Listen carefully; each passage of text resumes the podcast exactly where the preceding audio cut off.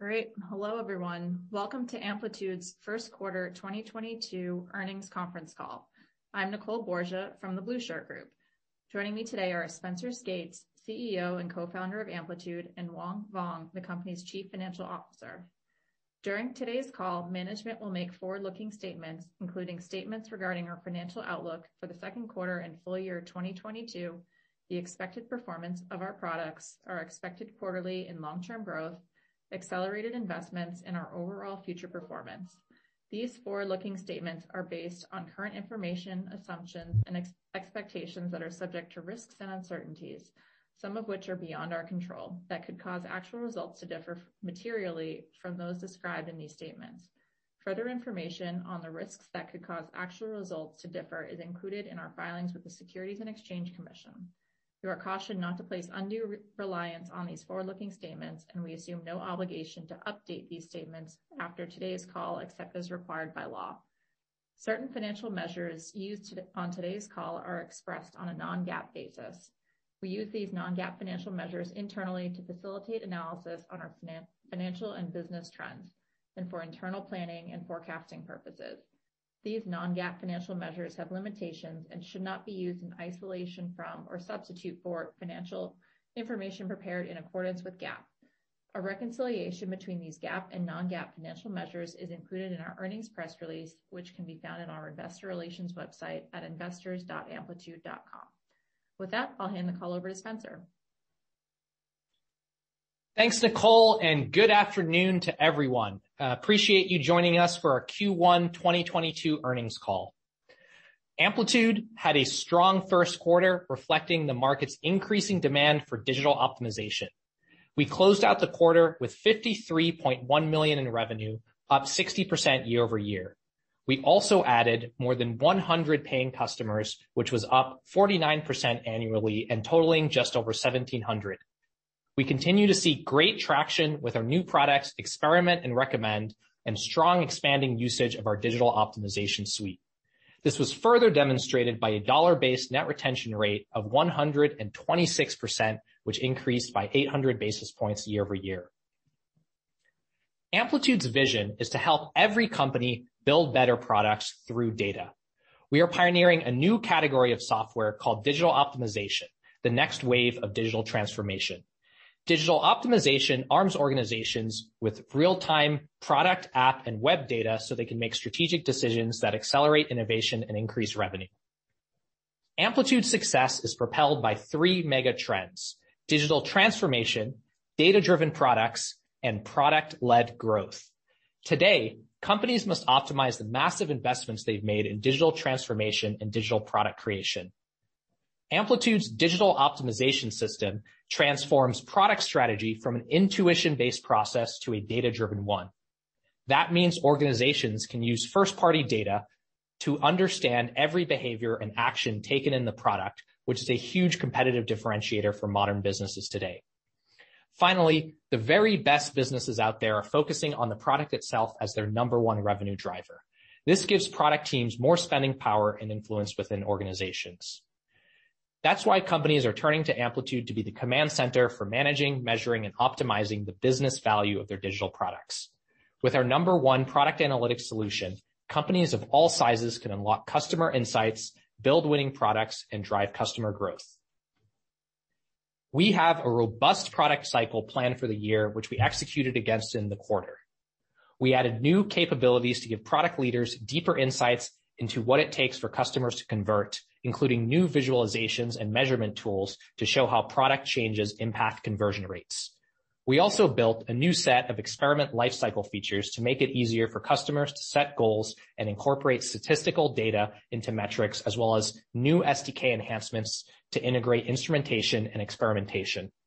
And finally, to unlock advanced targeted messaging and personalization use cases, we launched support for real-time audience delivery, customizable propensity models, and up to 25% better performance for one-on-one recommendations.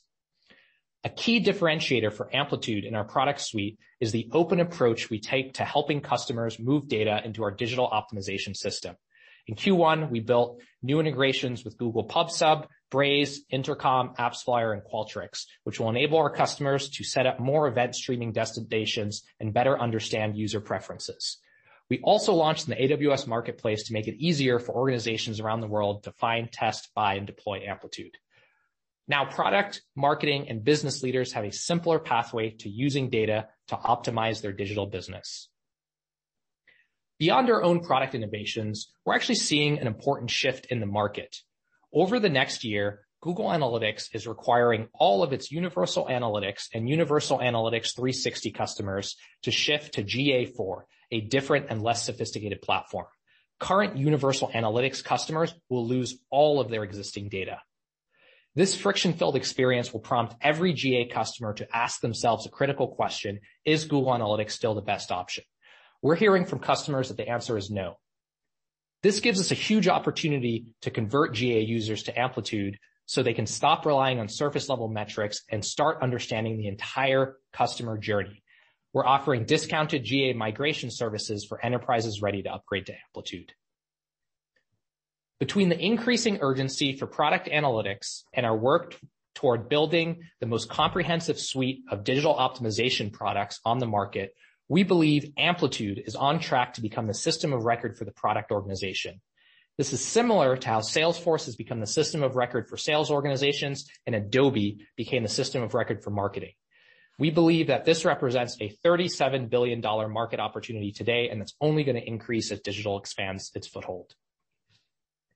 To realize this opportunity, we've built a team that knows how to scale our product, sales engine, and customer-centric approach.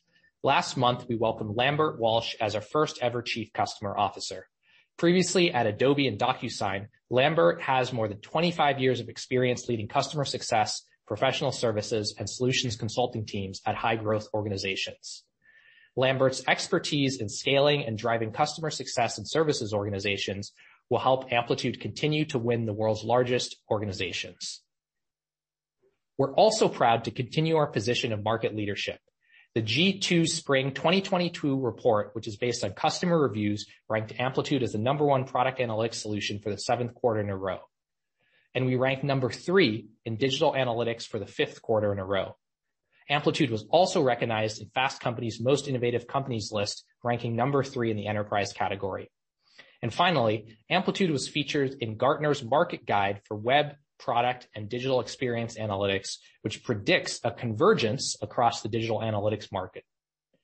Gartner now recommends combining web analytics with either product or digital experience analytics. This really validates the power of product analytics and Amplitude's opportunity to expand into the broader digital analytics space. We're also making investments for the long term in Europe, where the pressure to shift away from third-party data is particularly intense. Companies around the world are looking for privacy-centric ways to create personalized product experiences, making Amplitude the ideal partner. In Q1, we landed new customers in Europe like Luno and Infobip in London and Groupe Express in Paris. To meet rising demand in the region, we're scaling our team and have opened up new workspaces in London and Paris. Our leadership team has also been closely following the unlawful and unjustified invasion of Ukraine. We've taken several actions since February to help support our employees and give our Ukrainian customers operating flexibility. We've also evaluated and terminated customer relationships in the region that we know to be either, number one, targeted by U.S. sanctions, including subsidiaries of those companies, or number two, Russian government or oligarch-owned. Hoang will provide additional information about the financial impact of these decisions. Amplitude took these steps to comply with sanctions and make it clear we are against the actions of the Russian government. Our business continues to grow rapidly, and we believe in the broad-based opportunity for Amplitude. This is evidenced by the strong demand for our products from organizations across a variety of sizes, verticals, and digital maturity. In Q1, our customer base expanded by 49%. Several notable new wins in the quarter include Barnes & Noble Education, RetailMeNot, Hopper, Brink Security, Snap Finance, and Hydrow. We also had several customer expands with Dropbox, Block or Square, Venmo, PayPal, OkCupid, The Weather Company, Culture Amp, and Anghami, and we continue to make encouraging progress with the adoption of our new products, Experiment and Recommend. I'll expand upon a few customer stories from the first quarter to provide additional context on what drove some of these wins and our increasing value to customers. A great example of an enterprise win in Q1 is Bartleby, a student success hub developed by Barnes & Noble Education, a leading solutions provider for the education industry. The Bartleby team selected Amplitude in Q1 to deepen their understanding of user behavior across their e-learning platform. With the addition of Amplitude Analytics, the Bartleby team will increase their ability to generate customer insights and further maximize engagement and conversion opportunities. A great example of an expansion from Q1 is Venmo, owned by PayPal. Venmo provides seamless digital payments and checkout options for merchants and consumers. Venmo originally partnered with Amplitude in 2016. Today, Venmo teams use Amplitude Analytics to test data-driven hypotheses on products and engagement. In Q1, Venmo completed a volume-based expansion with Amplitude. Next, I wanted to share a great example of a customer bringing on our new product Experiment, Amplitude Experiment.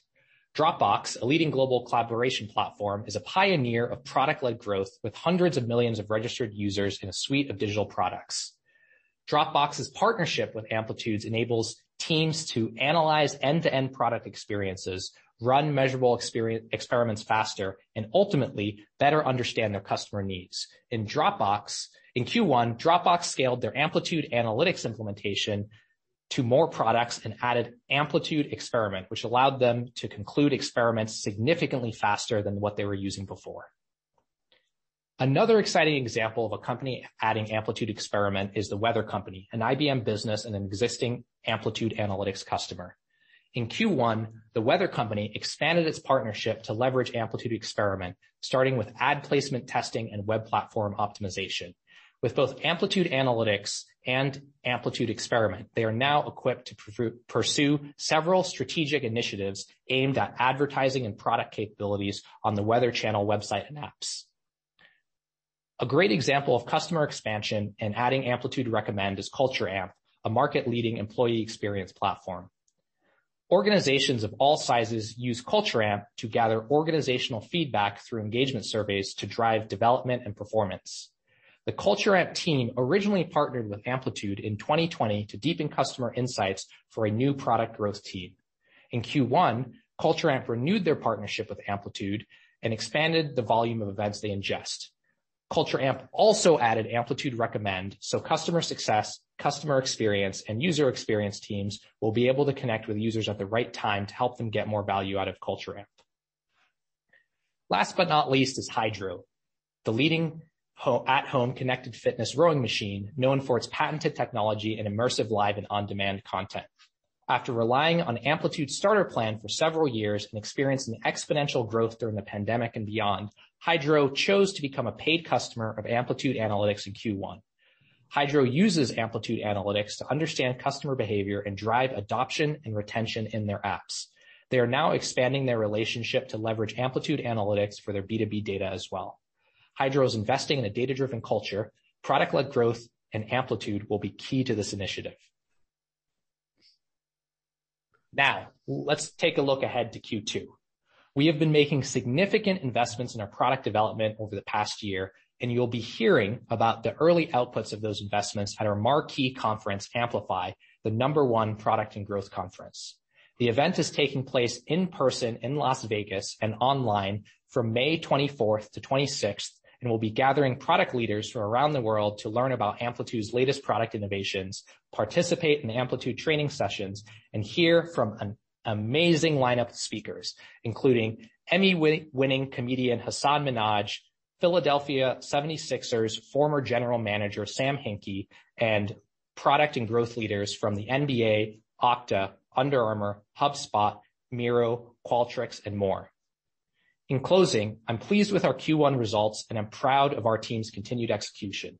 I believe we're at the beginning of a significant market opportunity, and we're investing aggressively in our pursuit of capturing that. Thank you for your interest in Amplitude. And now I'd like to turn it over to Hoang to walk through the financial results. Thanks, Spenser, and thanks again to everyone joining us today. Our team delivered a strong quarter, overcoming a couple of headwinds. First, I want to discuss a large customer churn in Q1. Twitter, because of their massive user activity and monetization of those activities, decided it made sense to build a tailored internal solution. Combined with the fact that they acquired Interana, a product analytics company, in 2020, we believe this is an isolated case. The conflict in Ukraine has also been a headwind. We made the right decision to show our support by ceasing new business and ending our relationship with certain customers in the region. But those decisions will have an impact on the results of this year. I will elaborate on those impact in a moment. Despite this, we saw robust growth in new customer, had the second-largest expansion quarter in the company history, which translated to strength in our net retention rate, saw fantastic growth in RPO, and had our best quarter ever with Amplitude Experiment. These results support our confidence in the long-term opportunity for Amplitude and a market for digital optimization.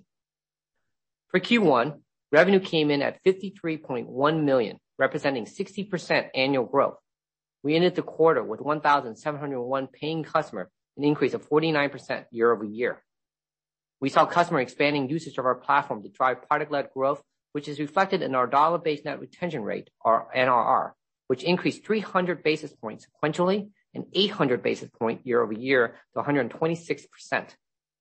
Strength in NRR was driven by strong expansion, the second-largest quarter in number of million-plus deals and total expansion dollar value. NRR also benefited as quarters with COVID-related churn dropped off. Our strong NRR reflects the long-term underlying expansion opportunity of our business as our customer embrace product-led growth. But we expect to see ongoing fluctuation in NRR in the quarters ahead as we digest the timing of large expansion and customer churn. From a geographic standpoint, revenue from the U.S. increased 59% year-over-year in Q1 to 33.5 million, and international revenue increased 62% to 19.5 million. The U.S. was 63% of total revenue versus 37% for international, consistent with the prior year. As a result of the action we took related to the Ukraine conflict, combined with churn due to associated collection risk, we estimate about $1 million in quarter revenue impact beginning in Q2 and a decrease in FY 2022 customer count by about 2%-3%. Turning to remaining performance obligation, or RPO. In Q1, total RPO increased to 194.4 million, up 84% year-over-year. Current RPO also increased to 149.6 million, up 62% year-over-year, representing approximately 77% of total RPO. The strength in RPO growth is driven by expansion coupled with early renewals and longer-term contracts, reflecting customers' increasing confidence in the value of our digital optimization services. I will be discussing non-GAAP results going forward. As a reminder, our GAAP financial results, along with the reconciliation between GAAP and non-GAAP results, can be found in our earnings press release and supplemental financial on our IR website. Gross margin improved to 72% compared to 70% in Q1 2021. We're excited about the progress towards our long-term goal of 75% as we continue to scale the business. Moving now to operating expenses.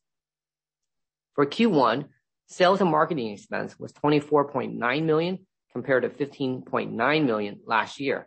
and represented 47% of revenue compared to 48% of revenue in Q1 2021. R&D expense in Q1 was 12 million compared to 6.1 million last year. This represented approximately 23% of revenue compared to 18% of revenue in Q1 2021. As planned, we caught up on our investments in product development so that we can extend our leadership in product analytics and build additional solutions to service the chief product officer role. G&A expense was 9.2 million for the first quarter compared to 4.6 million in the first quarter of last year. G&A was 17% of revenue versus 14% of revenue in last year due to incremental cost of operating as a public company. As a result, loss from operations in the first quarter was 7.7 million compared to a loss of 3.2 million last year. Operating margin was -15% compared to -10% in the same period last year. Net loss was 8 million compared to 3.5 million in the first quarter of 2021.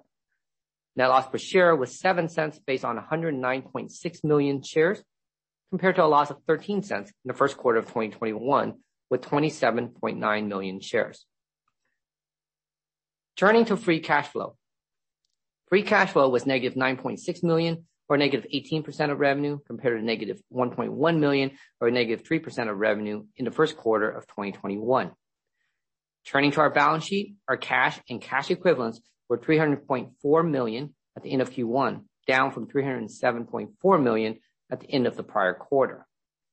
Before turning to guidance, I wanted to offer some high-level perspective on our strategy for balancing growth and profitability long term.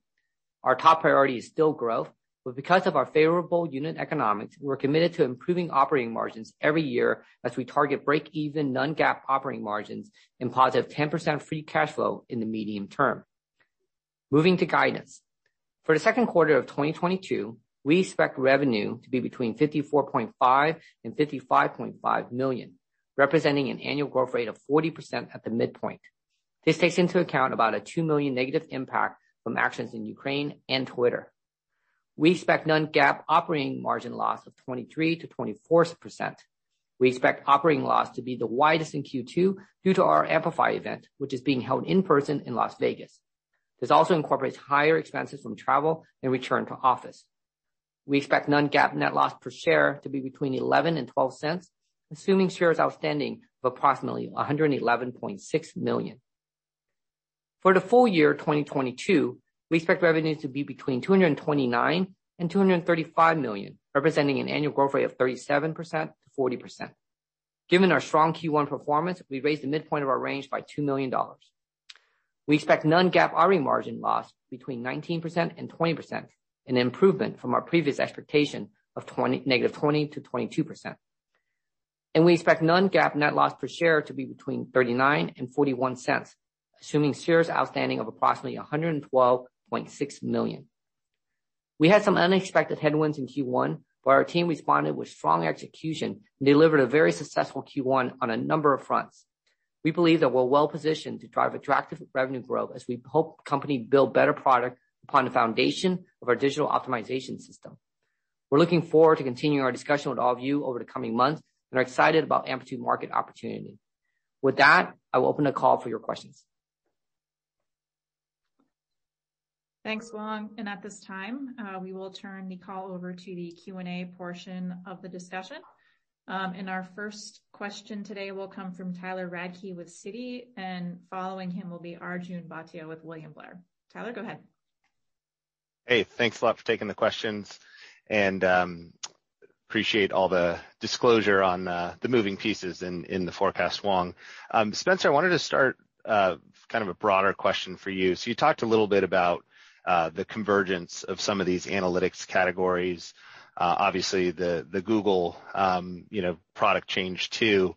Uh, just how are you thinking about kind of the the broader opportunity in that lens? I mean, clearly your your roots are in product analytics. You have some interesting uh, traction in Experiment and Recommend, but but how do you go after that broader opportunity without kind of staying focused on um, kind of the the the traditional strength of Amplitude? Thanks. Yeah, for sure, Tyler. Happy to answer that question. Um, I think the first thing to understand is that what we're seeing in the market is that customers don't really think about themselves differently if I'm in the marketing experience versus if I'm in the product experience. It's just all one end-to-end journey about customer experience. And so one of the big reasons that we talk about digital optimization as opposed to product optimization or product data is that from a customer standpoint, it doesn't really matter.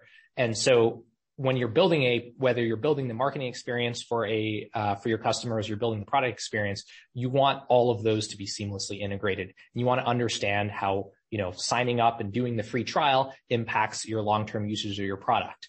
Um, and so we believe that all of those things are gonna be converging over time, and that's a huge opportunity for us. And so I think historically you've seen marketing and product be quite separate separate functions, separate teams, separate infrastructure stacks, but we see those converging over time. Um, I think the updates that Gartner's Market Guide provided, where they said, "Hey, you know, marketing analytics is gonna converge with product analytics slash digital analytics," is just kind of another sign, you know. And often with analysts, you know, they're really just playing catch up to what they see in market.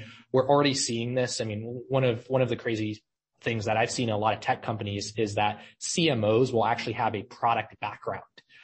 You know, Facebook CMO has that. There's a bunch of other companies that that uh, that have that case. And so I think From a data perspective, that means you just need one platform to unify it all. And so things that were built for just a marketing analytics world, like Google Analytics, are no longer gonna be enough to serve that end-to-end product journey. Um, the last thing I think I'll close out with is our strength has been product. It's always been product. You know, it's been our focus and, you know, our core, uh, our product is product analytics. But um and so we expect that to continue to remain true while we broaden out, um, you know, into these other areas of digital or marketing or what have you, analytics. Great. And if I could ask a follow-up for Hoang. Uh, appreciate the the the help on the moving pieces. I guess if we look at current RPO growth in the quarter, you know, does that include some of those headwinds? I mean, that that grew 62% year-over-year, I think accelerated a little bit from Q4. Yet obviously the the revenue guidance is is about, uh you know, I think 20 points, 15, 20 points lower uh here for for Q2. Just help us understand if those headwinds aren't in the, um you know, current RPO guidance and what will kinda explain that that slowdown, uh you know, in revenue, uh if they are. Thank you. Yeah. Yeah, Tyler, uh, absolutely. Uh, we gave that additional color just to mainly try to connect those points. Um so the headwinds in terms of like whether it's the, you know, the churn we may have taken related to Ukraine or Twitter are reflected, uh, obviously in your CRPO. But the main thing is most of those, let's say they they were already running through most of what was already in remaining performance obligations. So you already were coming down to a quarter of a balance, and now it's zero. You're just not adding any new one for the renewals, right? Now, the reason RPO and CRPO is growing uh, at a faster rate, now, you know, obviously it's growing 62% uh, year-over-year, but if you annualize a quarterly growth rate, CRPO is up 42%. Uh, obviously both are still great numbers, but that does factor in obviously as companies, and we mentioned this, you know, companies are more and more saying, "Hey, we wanna bet on Amplitude. We trust it." And so we're seeing also longer term contracts. And so if you have longer term contract, the movement from long-term or RPO to CRPO is actually causing a little bit of that increase in CRPO uh, year-over-year. And that's why you're also seeing RPO uh, outpace CRPO. Great. Thank you. Thanks, Tyler. Um, next we'll take Arjun Bhatia with William Blair, and following Arjun, we'll take uh, Koji Ikeda with BofA. Um, thank you. Hoang, maybe I just want to start with you. I think um, to continue on maybe some of the commentary and the discussion we had last quarter around uncertainty with the timing of expansions. I'm curious how your visibility into that expansion cadence has changed now that we're three months later into the year. And I'm curious if, you know, Twitter was one of those um, uh, customers that was on your mind when you were talking about uh, uncertainty and expansion last quarter, um, with that risk now behind us, if there's a,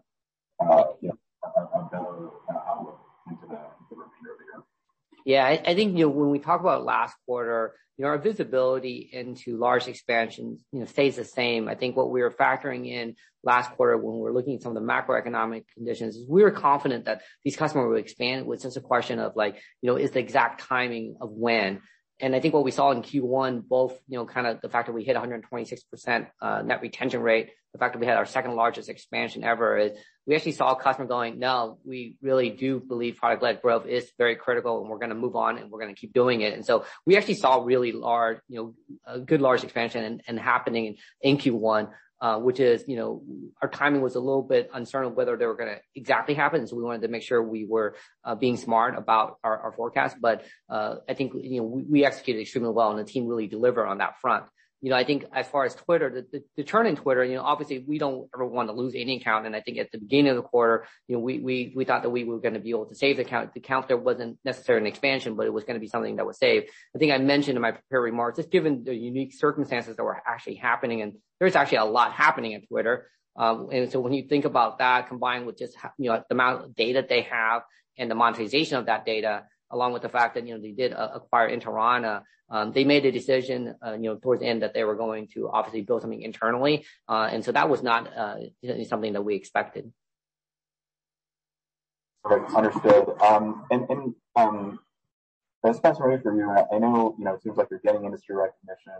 The categories going forward, customers are increasingly investing in Amplitude and being as a partner. When you think about Experiment and Recommend, you gave some great examples of customers that are using that now. Should we think about that as still an expansion opportunity when you talk to new customers that are making investments are they, you know, considering Experiment and Recommend as part of their Amplitude roadmap already, or are you starting to see customers actually? Arjun, it's a little hard to hear you. Um, I think I got most of that though. On an excuse, go ahead. No, you, maybe I don't know. My my sorry, my laptop is uh is very old, so uh, hopefully this is better. But um, uh, I was just curious if customers are landing with Experiment and Recommend off the bat, or you seeing those customers come in and make the platform decision uh, upfront, or if that's still uh, an expansion layer uh, at this point. Yeah. So we definitely have a few cases of where customers have landed with Experiment, and that's been a big part of the deal.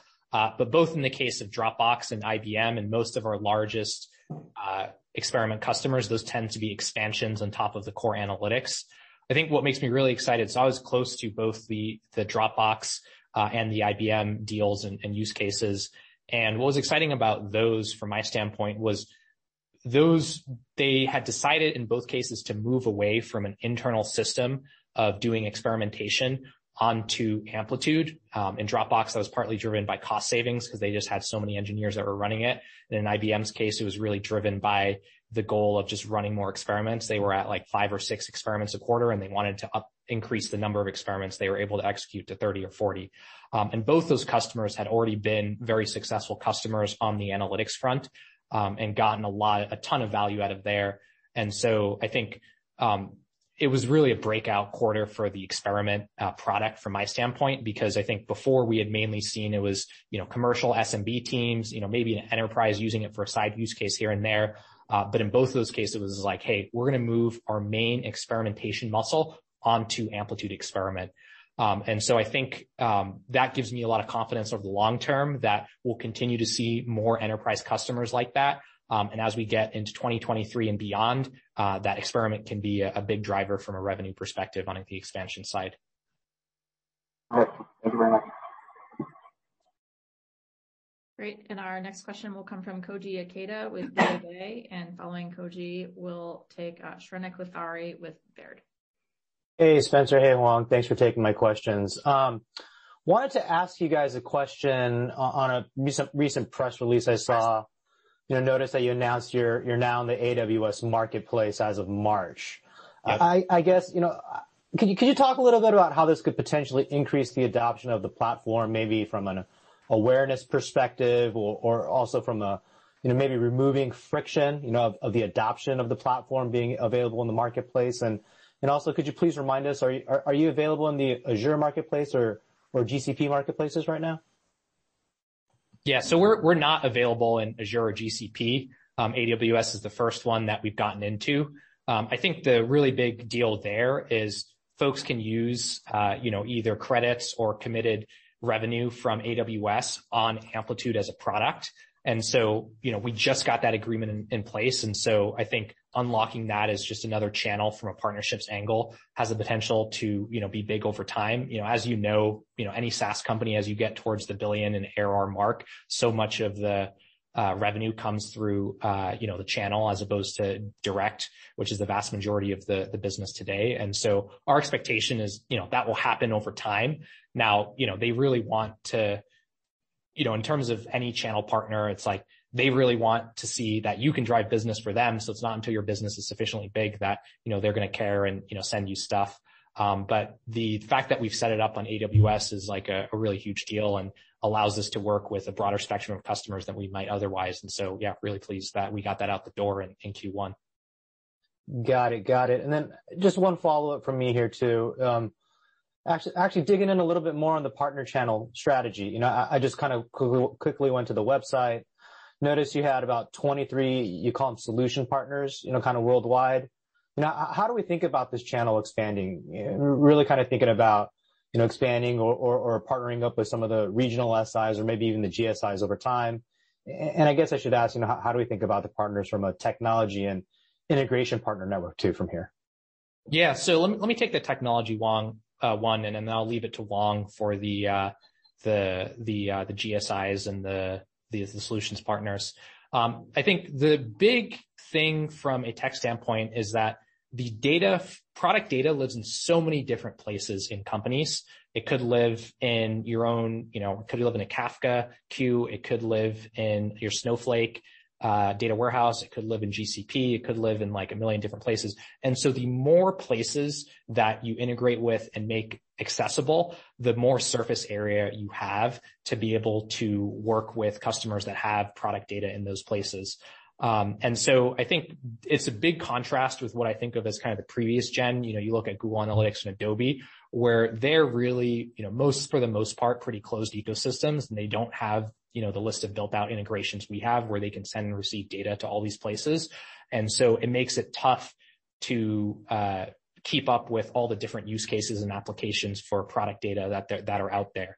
Um, and so for us, it's just like we're thinking about getting a constant steady stream of every single time we see a customer that has data in a new place, we wanna unlock that as a use case. We'll actually be announcing a product around that um, at Amplify in a few weeks, which I'm excited about.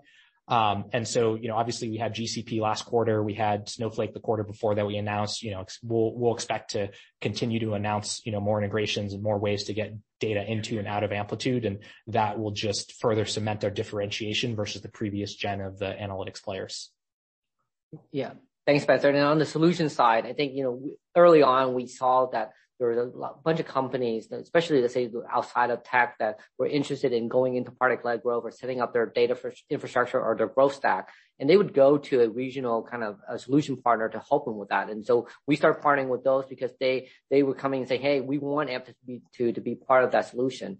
You know, as we look out, we kinda see that as being a huge opportunity because I think when you think about the work it takes to actually get the data ready, go through the activation and implementation, that's one aspect. But the more interesting and more compelling part is even once you have it going, uh, companies still need help and resources to kind of understand the data, make recommendations of the data, and how to really uh, kinda instrument and implement some of those recommendations. And so, you know, we think there's a ton of work out there for the right partner that has the right relationship with those clients. And and so I think that partnership is gonna be a big growth driver for us as we kinda go out into other verticals where they need that external help. And so, you know, we continue, and we've mentioned it before during our Investor Day, you know, we started investing in partnerships and solution group and a technical technical uh technical solution partner group both about a year and a half ago, and we're continuing to building that out, and you're starting to see continuing dividends coming from that. Got it. Thanks, guys. I'll hop back in the queue. Thanks so much. Great. Thanks. And we'll take our next question from Shrenik Kothari with Baird. And following Shrenik, we'll take uh, Michael Turits with KeyBanc. Hey, uh, thanks for taking my question. Uh, so the number of paying customers still growing pretty nicely, 49%. You highlighted the integrations with a bunch of players, Braze, Qualtrics, and and the GA migration services, uh conversion from from Google Analytics. Uh I believe it's been, like, over a quarter now since you launched the Adobe extension. Uh it's kind of a similar GA conversions from from Adobe. So if you can offer some color there, how is that progressing? How much, if at all, is that contributing to, to the land motion? And and just the the go-to-market learnings from that as you embark on on this uh, bigger Google opportunity with uh, with the big migration catalyst that you talked about. Yeah, for sure. Happy to answer that, Shrenik. So I think Google Analytics has always been a great source of leads. You know, it's pretty ubiquitous on the website, and so it's a very common starter product uh, for most companies out there. And I think we've consistently, quarter in, quarter out, gotten, you know, a huge number of customers that have migrated or upgraded off of Google Analytics onto Amplitude. I think this recent forced move from Universal Analytics to GA4 is just gonna accelerate that. So we just put out a campaign last week to really target current Universal Analytics customers who are very unhappy. You know, and there's what's what's really interesting is, you know, if you hear the party line from Google, they say, "Hey, everyone's happy on this migration," but their customers and partners are just are anything but. Um, and so it's a, you know, I think battle we'll continue to see more uh, customers landing and having switched off of uh, Google Analytics to Amplitude. On the Adobe front, it's a little earlier uh, for us. And so um, you know, as you know, Adobe is very entrenched in the ecosystem, and they have a lot of customers who have built out massive stacks on them. Um, you know, and it's not just their analytics product. They have, you know, 60 different products as part of their marketing cloud. Um, and so there's a few that we are working with actively Uh, to uh, have them look at Amplitude as a potential alternative. Um, but uh, you know, it's it's it's really early there. And in most cases, we actually play pretty well alongside Adobe in terms of Adobe customers being able to get great product analytics from Amplitude, and vice versa.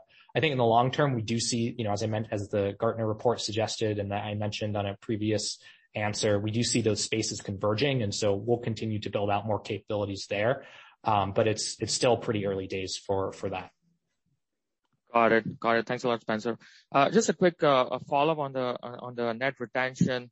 It kind of inflected higher uh from from last time and the previous quarter. So uh you highlighted the the second-largest expansion, the best experimental quarter, uh Dropbox, Weather Channel, and so on. I know you kind of discussed a bit, but just trying to unpack uh, these, these contributions a bit. Was like core product analytics uh still the main driver for expansion uh within department, cross-department, as you guys have stated that you sit at the periphery to to core SKUs still in these Fortune top companies? Or are these examples from Recommend and Experiment are also moving the needle now in a meaningful way when it comes to expansion? Yeah. Oh, go ahead. No, sorry. Yeah, I think that's a great question. Um, I think, you know, uh, absolutely, product analytics for us is still the, you know, the main product and the main source of uh, our expansion. Uh, you guys remember, you know, both Experiment and Recommend were in our third quarter. We're extremely, you know, pleased with kind of the progress. I think last quarter we reported that we had over 100 customers using both product, and now we just talked about some really large expansion, you know, at the IBM and at Dropbox around Experiment. And so uh you know, we're starting to see continuous pickup, Uh, but it's still in the early days of both of those new products, and they don't make up a, you know, a material portion of either the expansion or the net retention rate yet. Uh, but, you know, given their progress and momentum we have there, uh, you know, we hope to see that soon. All right. Thanks, Hoang. Thanks, Spenser. I'll go back to the queue. Thanks, Shrenik. Great. Thanks. And we'll take our next question from Michael Turits with KeyBanc, and following Michael, we'll take Claire Gerdes with UBS. Hi, this is Michael Vidovic on from Michael Turits. Thanks for giving the- say, you don't look like Michael Turits. Um, thanks for giving the clarity on the Russia commentary. Um, but are you seeing any extension of that to Western Europe or any broader impacts from the uh, ongoing war? Yeah. I'd actually say uh, we have not. Um, you know, our Europe growth continues to be strong. You know, as we mentioned, international growth actually outpaced uh, domestic growth by a little bit in uh, Q1. Um, we had a lot of great lands. You know, I mentioned earlier in the prepared remarks, Luno and Infobip in London and Groupe L'Express in Paris.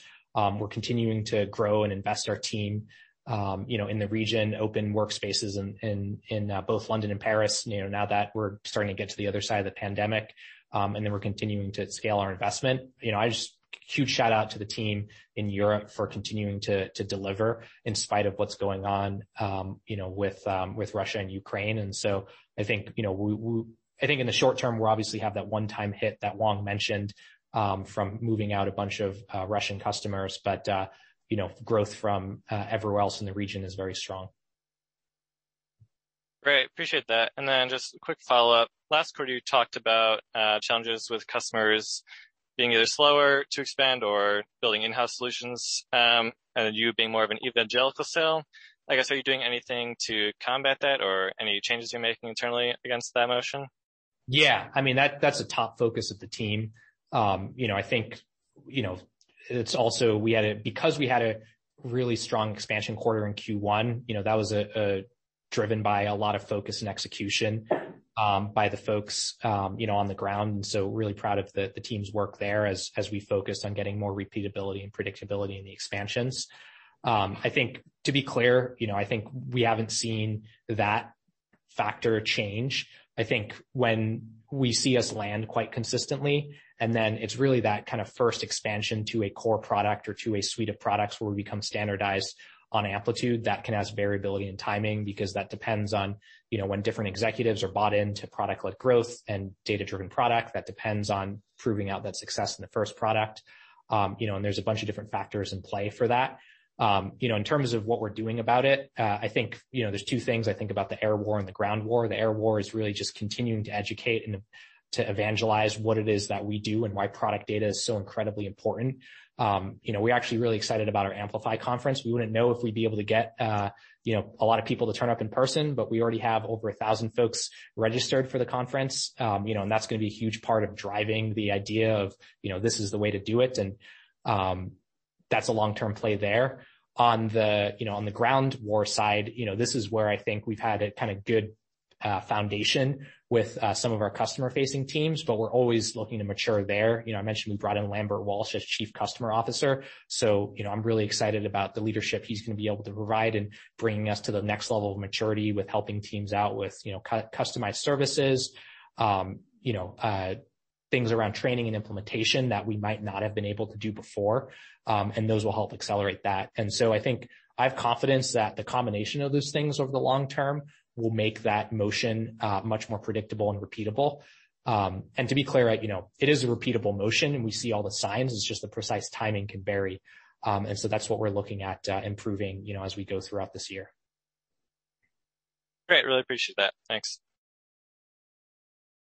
Great. And our final question will come from Claire Gerdes with UBS.